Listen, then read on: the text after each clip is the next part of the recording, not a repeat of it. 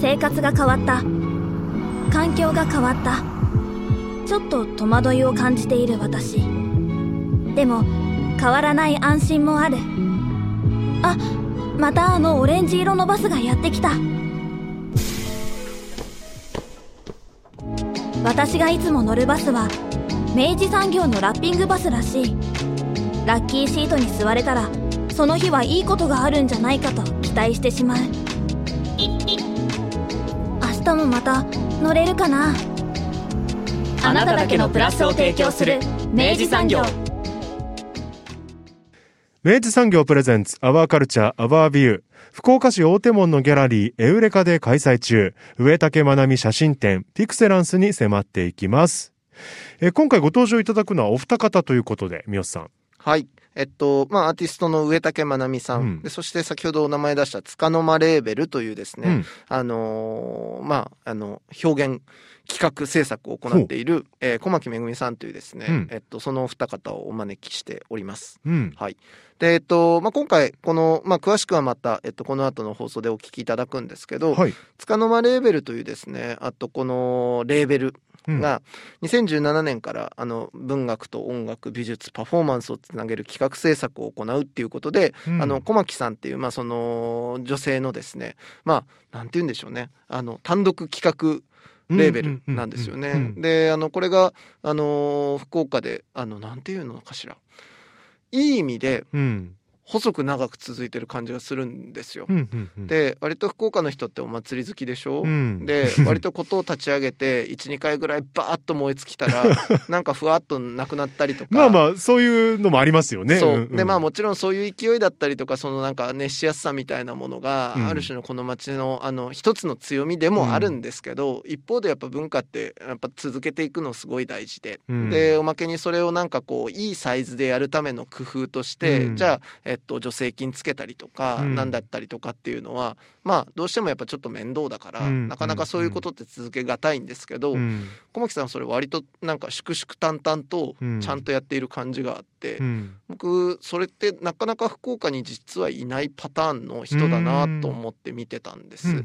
でそれすごくいいなと思っているし、うん。あの実際やられている展示もですねあのあの別にそんなに大きい規模ではないんだけれども、うん。なんかこうはっきりとやっぱその仕掛ける側の意図だったりとか、うん。あのなんか伝えたいビジョンみたいなものがあのちゃんとなっているあの企画があるなとも思っていて、うんいつかこの番組でご紹介したいなと思っていたところになるほどちょうどあの新企画が届いて内容もとても素敵だったので、うんちょっと今回ご紹介したいなということでございました。はい。そして、えー上竹まなみさん、えーアーティストの方なんですが、なんとまあ小牧さんと上竹さんは結構前からお知り合いだったということで、ねまあそのあたりもまずは伺っておりますので、えーまずはインタビュー前半をお楽しみください。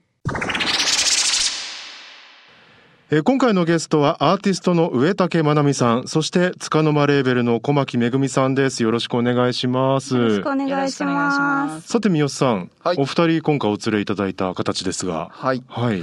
えっと私がですね、うんえっとこのまずあの束の間レーベルをやってる小牧さんはい。とあのまああのお知り合いでもありまして、はいで福岡でですねあのいろんなですねまあアートと言いましょうかね、はいあのまあいわゆる表現系のですね、はいあの企画をいろいろ手掛けてもいらっしゃって、はいあの活動をそれを見てもいたんですけれども、はいでまあそれの新しい企画として今回ですね、うんあのギャラリーのユリーカというですね、はいお手門のギャラリーであの写真展を企画されたというところで、うんまあこれちょっとお話聞いてみたいなということでお招きした次第でございます。なるほど。じゃあ、まあ、主催が小牧さん。小牧さん。はい。で、アーティストとして、今回展覧会を開くのが上竹さん。はい。ということで、お連れ、スタジオにお越しいただいてるんですよ。ありがとうございます。そうで本す。はい。当。まあ、まずは、お二人についてもね、掘り下げていかせていただきたいなとはい。思ってるんですが、はい。どうしましょう？これ先にあれだな今の話の流れから言うと、小牧さんの話小牧さんから伺ってももいいですか？はいはい。つかの間レーベルですはい。小牧さんの自己紹介からいろいろちょっとお聞かせいただきたいと思いますはい。えっ、と、つかの間レーベルの小牧と申します。はい。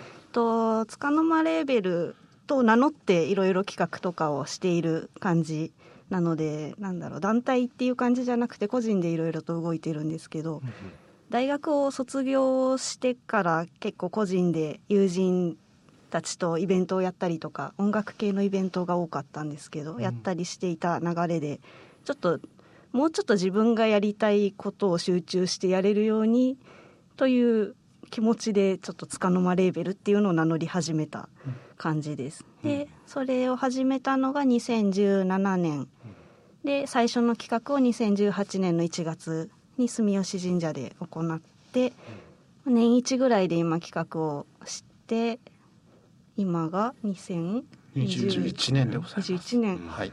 4年目。よ4年目うんですね。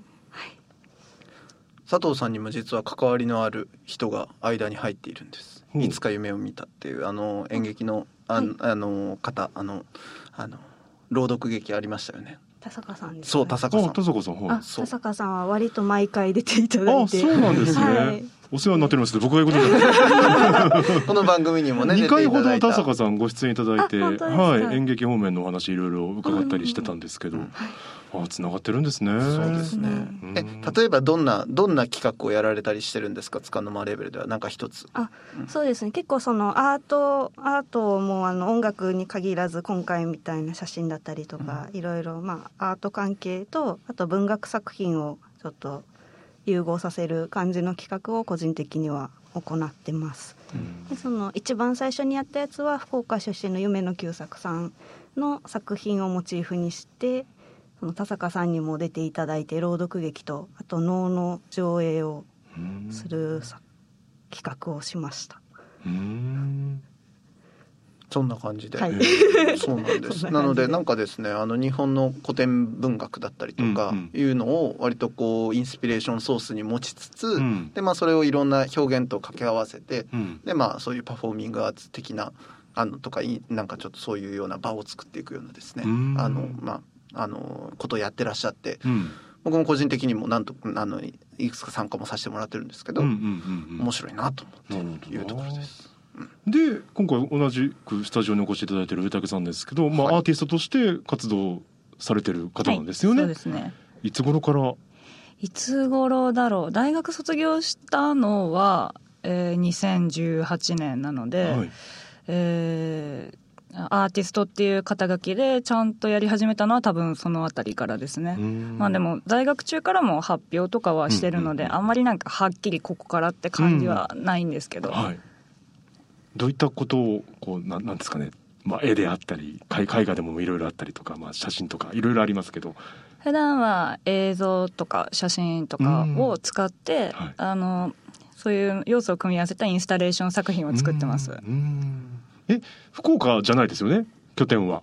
拠点は今は東京です。でも、えっ、と去年あたりからそうなんですけど今年も後半からベルリンにしばらく行くので、はい。ちょっと最近その東京とベルリン行き来する感じになってきてますうーん。ベルリンベルリンですよ。ねえ。はい、なんかアートは結構まあ街の中でもなんか非常になんか多分日本と全然多分その受け入れられ方だったりとか必要とされ方違うと思うんですけど、なんか上竹さんの全然試験でいいんですけどベルリンどどうですか？えー、なんかやっぱり単純にうーんやってる展示とかイベントの数も多いし幅も全然広いし、うん。うーんどうかな。生活の中にもうちょっと身近にある感じはしますね。うーん。日本と比べると。そうですね。ん。ん。ベルリンはあれですかももともと何何度かもう行ったことがある感じなん。ですかちょっと旅行で行った程度だったん。ですけど去年ちょっとレジデンスに滞在してうん。少しだけ行って、でまた今年後半から1年ぐらいまとまった時間行くことになってて、まあちょっと状況次第なん。ですけどね、なるほどそうか状況次第でありますもんね。状況次第ですね。うん。でまあメインはその映像とか写真とかを使ったインスタレーションっていうお話なんですけど、これまでなんかやられてきた展示ってどういうものだったのかもうちょっと詳しくお聞きできたりしますか？はい。あの、えー前回やった展示はそのベルリンでレジデンス滞在中に作った作品だったんですけど、えー形式で言うと映像が3つ同時に流れていてそれはえっ、と私は福島育ちなんですけど、うそういうこともあったりしてずっとあの東日本大震災のリサーチをしていて、でその中で実際に震災で家を亡くされた方にお話を伺ったことがあってその方の体験をあの実際に経験してない当事者ではない人たちがどこまで想像すして共有したり考えたりすることができるのかっていうテーマで、うん。その現地で知り合った全然日本人じゃない日本のことをあんまり知らない。東日本大震災も聞いたことはあるけどそんなにもちろん経験してないし知らないっていう。協力者にうん。その話をシェアして、ん。その日本語で書かれたスクリプトをまず解釈する。でその人は日本語話者じゃないので日本語読めないんですけど、まあ、でも読んでみる、うん。と最後にそのスクリプトの内容を私が英語で伝えてもう理解してる状態になって初めてその想像してその絵を描いてみる。うん。その震災で亡くなる前の街を想像して描いてみるっていう3つのプラクティスをやってそれを記録として映像に残してでインスタレーション形式で発表しました。うーんなるほどその要は、えっと、上竹さんのそのあの協力者の方がそれをやっている様子を映像で撮っていてそうですね。れを見せるということですね。すね。はい。なるほどなるほど。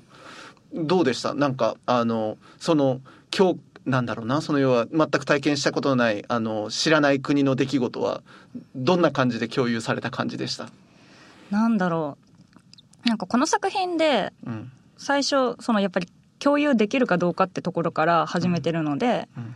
その協力してくれた人もなんかコメントとしてなんかこういう気持ちになったうん。こうじゃないかなって思ったって言うんですけど、うん。やってみて、うん。その共有できたかどうどこまで共有したかってことよりどこが共有できてなくて、どこがやっぱり無理想像できないうん。わからないってところが見えてきた方が大事だったのかなと思ってて。うんなんかその想像することに失敗するとか理解することに失敗するみたいな瞬間が、うん。やっぱりその作品の中にも結構映ってるんですよ、うん。やっぱり日本語話者じゃないのではい。ちゃんと読めないとか。うん。でもそれでもやろうとする。うん。うんだから共有できたって結果よりその失敗がありながらも近づこうとするっていう過程が映ってたのかなと思って作品に。そこが大事だったのかなって思いました、なるほど。必死でこうなんか追いついてであのなんだろうな補強なんか補強していくというかそうですね。そういうふうなありさま自体が、ありさま自体うん。がそうですね、あーなるほどな。気持ちが見えたって感じですかね。そのそのうん。近づいてこようとするというか、そうね。理解しようとする気持ちというか。なんかそれって僕らが震災の時にちょっと思ったことなのかもしれない。福岡に住んでる僕らも。確かに、なんかなんかしなきゃって思うけど、うん。何もできないうんジレンマみたいな、うん。なんかそういうのにも似てるのかなってちょっと今今お話聞いてそう思っちゃったんですけど、うん。うん。特に佐藤さんとかそうですよね。なんかやっぱりあのメディアに出てやっぱそのことをニュースとして、あの読み上げなきゃいけない場面とか、あるいはそれそれについて何かしらこうまああのラジオの中の雑談でとはいえ、うん。なんかやっぱコメントしなきゃいけない時に、うん。果たして私がそれを言う権利があるの資格なかねどあるだろうかっていう思うわけじゃないですか、うん。でやっぱそれに歩み寄ろうとするような、うん。あのその不可能さみたいなこと。うん。なんだけどそれ頑張ろうとする態度みたいなのっていうのは確かにもしかしたらね、うん。その辺に通ずるものもあるのかななんて勝手に思っちゃいましたけど。でもなんかやっぱそういうことだと思うんですよ、うん。ほとんどが当事者じゃないじゃないですかあんなに大きい出来事だったけど、うん。でもじゃあ福島の人だけに押し付けていいのかって話じゃないしもちろん、うん。それでもやっぱりやっていかなきゃいけないっていうことを考えていかなきゃいけないのかなと思ってますね、うん。おっしゃる通り。今割と社会の中であのまあネットの SNS とかでもそうですけど、うん。いわゆるその当事者じゃないやつがもの言うなみたいな、うん。あのなんか正論っぽい押し付けあるじゃないですか、うん。SNS とかで。あの調べろオツみたいなさ、うん。あるじゃないですか、うん。でも果たしてじゃあその当事者じゃない人は発言できないのかっつったら別にその限りでもないと思うのですよ。うん。うん、むしろなんか、うん、おっしゃるようにやっぱその想像力で補って、うん。でもしかしたらこうかもしれないっていう可能性の話だったりとか、うん。その中で出てくる気持ちだったりとか、うん。そういうものは表明していいんじゃないかなとかって思ったりするような話と いや最近ちょっとそういうことを思うこともあって、うん。なんかあの図らずしもあの上竹さんがやられた作品というのがちょっとそこに通じる意識だったのかななんて思ったって感じです、う んそんな中今回の展示になるわけですけど、はい。まあまずこれ小牧さんこれなんてお呼びするのかも含めてこの展覧会のことをちょっとご紹介いただけますか？えっと、タイトルが「ピクセランスで」ピクセランス、うん。えっと、ピクセルとサーベランス監視うん。で単語を合わせた造語です、ううん。これは一体どういう作品が並ぶ展覧会なんでしょうか？これはえーっと形式としては写真展ですね、うん。うんえー iPhone でずっとスナップを撮ってるんですけど、うん。それの、えー実際の iPhone の画面サイズうん。にプリントしたものが並んでる展示になりますほうほうほうほうほう。それはあのどういうモチーフが取られているものたちなんですか？街で撮ったスナップでうん。基本的にはあの盗撮ですね。街にいる人を勝手に撮ってます。だからタイトルがそういうタイトルなんですけど。なるほど。な監視でありしかもそれがピクセルで表現されるっていうことで、はいそういうはいなるほどな。もうそのあれですか？あのこの企画のためにうん。割とそのスナップを取り下ろしたのか、なのかあるいは上竹さんが割とこうなんだろうあのルーティンとしてずっとやっているものが作品化してったのかってどどんな感じですか？後者ですね完全に。ああそうなんだ。なんか作品としてやってたというより、うん。もうなんか誰にも見せずにルーティン日々のルーティン、うん。日々のルーティンってほどでもなくて、うん。その撮りたい時に撮るって感じで2015年ぐらいからずーっと、なんだろう。なんて断続的にやってて、うん。でたまにそのツイッターの 非公開アカウントにうん。ちょっとアップしてたのを、うん。その小牧さんが見てて、うん。前からだから知ってたんだよね。そうですね。気に入ってて。うん。へえそのなんかあの街中の誰ともわからぬ人をそうですそうです。こそ撮りしているやつ。こそ撮りしてる写真を。をそんなところでそんな姿勢で何を思い悩んでるんだろうみたいな写真だったりとなかるほどな、この人は何を見てるんだろうみたいな写真だったりとか、うん。結構あれだよねズームしてあそうです撮ってねて、こそ撮りなんで遠くからね。遠くから最大ズームで撮っててはい近づかないで。なるほどなんで結構そのすごい画質がめちゃめちゃいいわけではないんですよやっぱりうん。ズームしてるんで、うん。ただなんかそこからなんだろうこう引っかかるものがあるというか、でなんかそのこれいいよねって毎回多分アップするたんびに、うん。なんか私が言っていたら、うん。結構その作品数が溜まってるみたいなうん。話をしていろいろと見せてくれてう、ん。なんかいつかこれを使って何かやりたいねみたいなのを結構12年ぐらい言うだけ言ってたのかな私が。で実際に今回その小牧さんから企画をもらってうん。なんかしっかりうん。私が今までやってたこれってなんだろうみたいなうん意味をちゃんと言語化できるように考えたりして動き出したのが今回の展示ですね。なるほどな。それなんかあの具体的に聞いちゃうのちょっと野暮かもしれないんですけど具体どどんなことだったんですか？そのなんだろう言語化したその表現の中身みたいなのって。もうなんかタイトルが割と全てというか、うん。簡潔に言い表せてるなって思うんですけど、うん。iPhone って誰でも持ってるじゃないですか、はい。特に私の中では iPhone ってことに意味があるんですけどスマートフォンじゃなくて iPhone、はいはいはい。あのアップル製品誰でも持ってて、うん。で誰でも取れちゃう。四六時中それに囲まれてる状態じゃないですか、うん。うんうんうん常になんかその監視体制にうん。うんあること。もうなんか今それだけじゃなくて実際に本当に監視カメラとかはい。街中にあって常にネットとかでも監視されてる状態だけどあんまり意識しないじゃないですか、うんうん。でこれも最たるものだなと思って。なるほどな。はい。で自分がそれを見られてる可能性もあるし自分がそれを見ることもできる。うん。相互相互に監視し合ってる。うん中でなんか撮ってる被写体って大体うん。なんかちょっと街中でうん。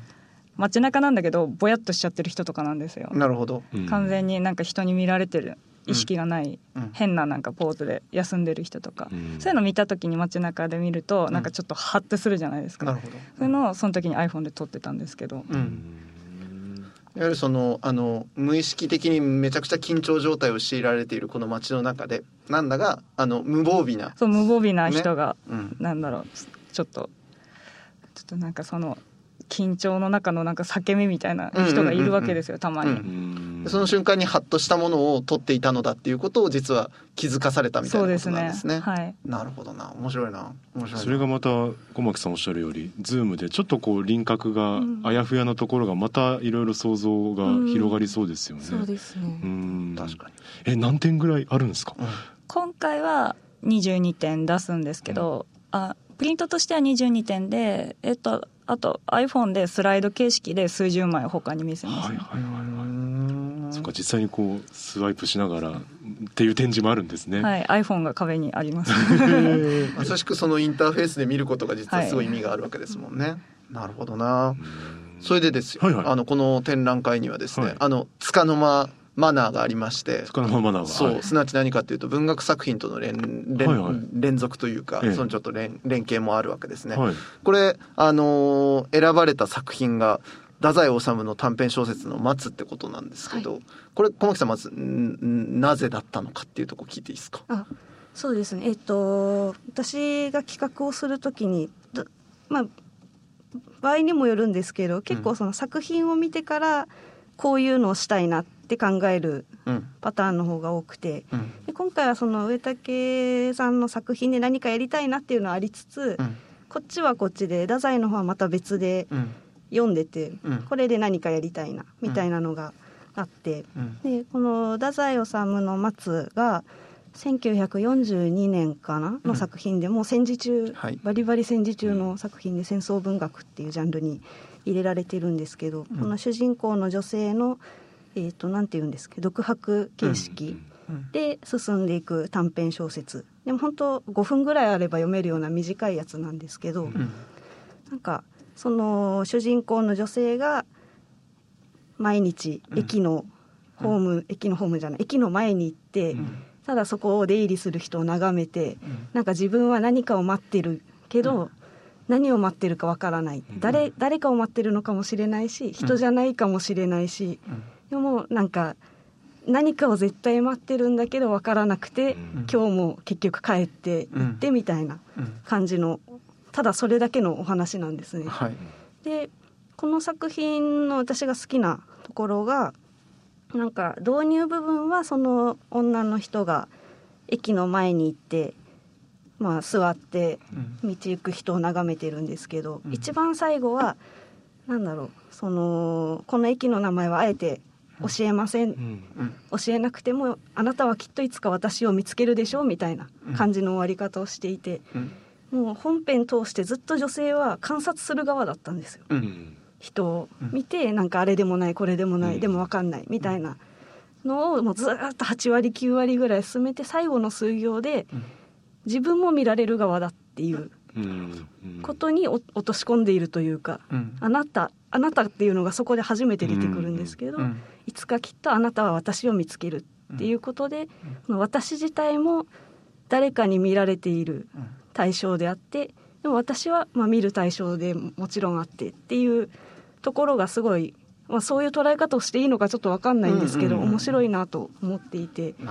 で上竹さんの作品の、まあ、見ている監視している感じの作風となんかうまいこと合わせられないかしらと思って、うん、ただなんかあの完全にその重ね合わせることは無理だろうなと思っていたので、うん、今回太宰を導入っていう形で使って、うん、太宰のその作品の世界観を分かった上で作品上竹さんの写真を見てもらって、でなんかその鑑賞者自体がそこに展示に来場してくれた人自体が、あの自分は見る側で多分来てると思うんですけど、うん、展示には。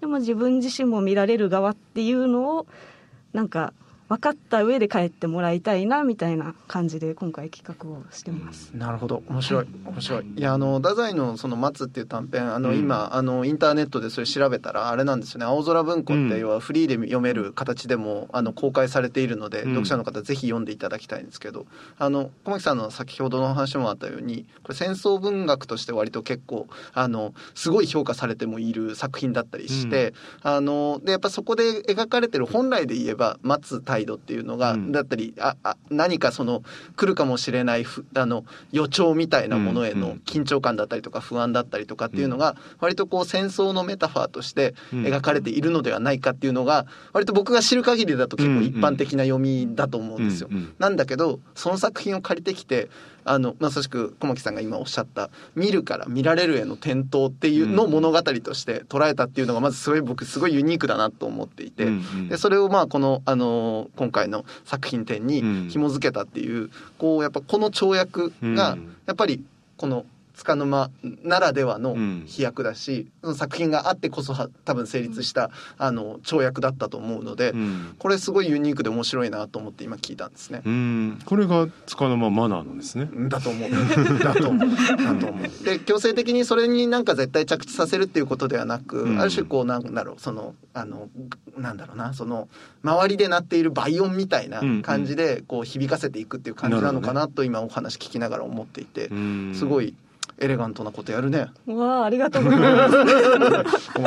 これは上竹さんはにはどういう感じでこうオファーというかオファーというかなんかこう打診をしたんですか？この流れはその。あえっと、写真展をしようみたいな話をまずしていて、導導入というかこの作品と一緒にやりたいんだけどどうみたいな投げかけはしましたそうだった、どう思われました？あー。私そもそも太宰が好きなのでうん。小牧ちゃんのなんか企画をちゃんと理解する以前にあやるやるみたいな。ちょっとミーハー心があるんですけど。ほどな。あの今回その松をあの与えられてそれで改めて取り下ろしたりはしなかったんですか？取り下ろしたのもあります。あるんですね。うん。はい。なるほど。なるほど。なんかその目線もらってちょっとさらにその取る姿勢が変わったりとかっていうのありました？だいぶ変わりましたね。今までうん。割とやっぱり無意識的に撮ってたのが、うん。その今回の企画もらってうんちょっと意識的に,、うん。に作っていくつ展示として作っていかなきゃいけないってなった時にやっぱりだいぶその撮るものとか姿勢とか結構変わりましたね。うーん。面白いでしょ？う。ね。ね。うん。なんかすごいその太宰の松がお話聞いてるとすごい一つのこう、まあ、柱みたいにもなななるなってしっくりくるなって思って、でそれでまたそこからちょっと作品のこう生み出し方がちょっと違ってくるっていうのもまた面白いなと思いましたし、のどんな展示になってるのかなってすごい興味がありますね。そうですよね。んそれなんかライフワークとして上竹さんやってらっしゃった部分もあると思うんですけど、はい。そのワークもちょっとじゃあこれからはまた違う視点が入ってくる引きそうな感じですかね。そうですね。うん。なんか今回も自分でなんか今までなんだろう言い方悪いけどダラダラやってたんですよ、うんうんうんで今回なんかこうやって刺激もらったことでうん。結構ガラッと変わったところがあったから、うん。なんか今後も多分ライフワークでやるんですけど、うん。なんかそういうきっかけがあったらまた別の見せ方とかうん。撮り方とかするようになるのかなって思ってます、うこうやってなんかアートって進んでいくんですね。そうですな。やっぱこうなんかね一人でもちろんその淡々とそれを探求していって、うんもう自らでその作品を出すっていうタイプの方ももちろんいらっしゃると思うんですけど。うん割とこういうふうにこう外からの刺激とかあのレスポンスだったりとかうんこう働きかけを受けてやっぱ作品が変わっていったりとか、うんなんかそういうものっていうのはやっぱ往々にしてあるものだし、うんなんかそこでやっぱりこう自分の思っていなかった跳躍がやっぱ生まれたりするのだろうなと思ってうん話を聞いておりました。いやいいですね。でいつあるの？そうです。あの放送日はもう実はえっと開開演中？うん会期中。会期中でございまして、3月19日の金曜日から、えっと3月28日の日曜日までですね、うんうんえっとユリイカという大手門のですねあ、えっとエウレカなんです。あ、エウレカだ。失礼しましたうんうん。エウレカでございます。エウレカというですね、あの、大手門のギャラリースペースで、えーやっております。えー時間は12時から19時、えー最終日のみ17時までということになっております。会期中は会場にもいらっしゃるんですか？私は平日仕事をしている関係で週末だいたいいるかなという感じです。なるほど。いたら声かけてねぐらいのね。気持ちで。ということでございます。はいなんかこういう展覧会として一度こうなんでしょうか皆さんが見る空間ができたできてからの今後のこう展開みたいなものっていうのもまたさっきもちょっと聞きましたけど影響がありそうですよね。これからの作風というか。それはなんかもうどの展覧会やってもありますね。まあまあそうかそうか、うん。うんうん、それはやっぱりそのお客さんの表情だったり、まあ実際にご意見いただくこともあるでしょうけど、それって結構あの参考になるもんなんですか？なんかやっぱり人に見せると自分で思ってなかったことを言われたりとかもするので、うん。それでそこから考えたりすることはありますね。うー。ん、そうなんですよね。なんかここっちからもいろいろ言っていいんだなって思ったのが僕がこの番組に携わってから確かにそうのですね。経験でうん。特にね今アーティストとしてあのいらいらっしゃ生きてらっしゃる方って生きてるわけですから。話していいわけですよね。そうなんです。うんうんこれこれぞやっぱりこうコンテンポラリーな作品を見る喜びでございますよ。ねえ束の間としては今後もなんか考えているようなプランっていうのはあるんですか？そうですね。今やってる現在進行形なやつが一つある感じです。なるほど。なるほど。それもまたじゃあ2021年ぐらいのうちには？あそうですね。来月ぐらいにはおなるほど。あの動画を今作っててそれを出したいと思ってます。これはまたこれ束の間レベルで調べたら出てくるのねきっとね。あはい。楽しみにしています。来ます。うん上竹さんはまた、まあ、またベルリンに行かれてうんその何を得てくるのかっていうのはこれから楽しみな今そういう時期ですよね。うん、またちょっとなんかお越しいただいて、ええ。ねえここんなことになってますのをお二人からまた聞きたいですね。近況報告を。定時報告でね。ベルリンからお届けしています。さんにやってもらおうかそうか、なうん。ベルリン特派員。リモートつなげる。ああねできますねでも実際現地の様子知りたいんだよな、うん。ね、特にそのコロナ明けて以降のあの街っていうのがどうなってるのかっていうのはかなり興味がありますので上竹図愛でちょっと見ていただいて私の目からはこう見えているっていうことをね教えていただくなんかもいいのかもしれません。いや実際今の僕たちってやっぱ国から出るっていう感覚がまずないじゃないですか。だいぶなくなっちゃいましたね本当ね。ね。それでもう多分世界の皆さんがそうだと思うんですよ。はいそうですね。自分が今いるところから極力動かない。っうんていう感覚がもう根付いてしばらく経つとは思うんですよね。はい。そんな中か海外ねうん。なんかす海外に行くっていうことからすごいなって思いますし、うん。なんか海外は今どういう状況なのかなって絶対行かなきゃ分かんない部分あるじゃないですか。ねそのあたりもきっと作品に多分多大な影響を及ぼすと思いますしね。今この時にやっぱりその、うんあのねあの自分の住んでる場所じゃない場所に行って体験することっていうのは多分すごいビビッドだと思うので、うんあのそれがいつか何かしらの形で作品に反映されるのを楽しみに勝手にしています。なんかすみませんプレッシャーしかかけてない。楽しみでなりますね、はい本当ね。はい。というわけで今回はどうもありがとうございました。ありがとうございましたあの白球があのシュートがあの音楽が僕たちに勇気をくれた。明治産業はスポーツそしてさまざまな文化カルチャーを応援しています。あなただけのプラスを提供する明治産業。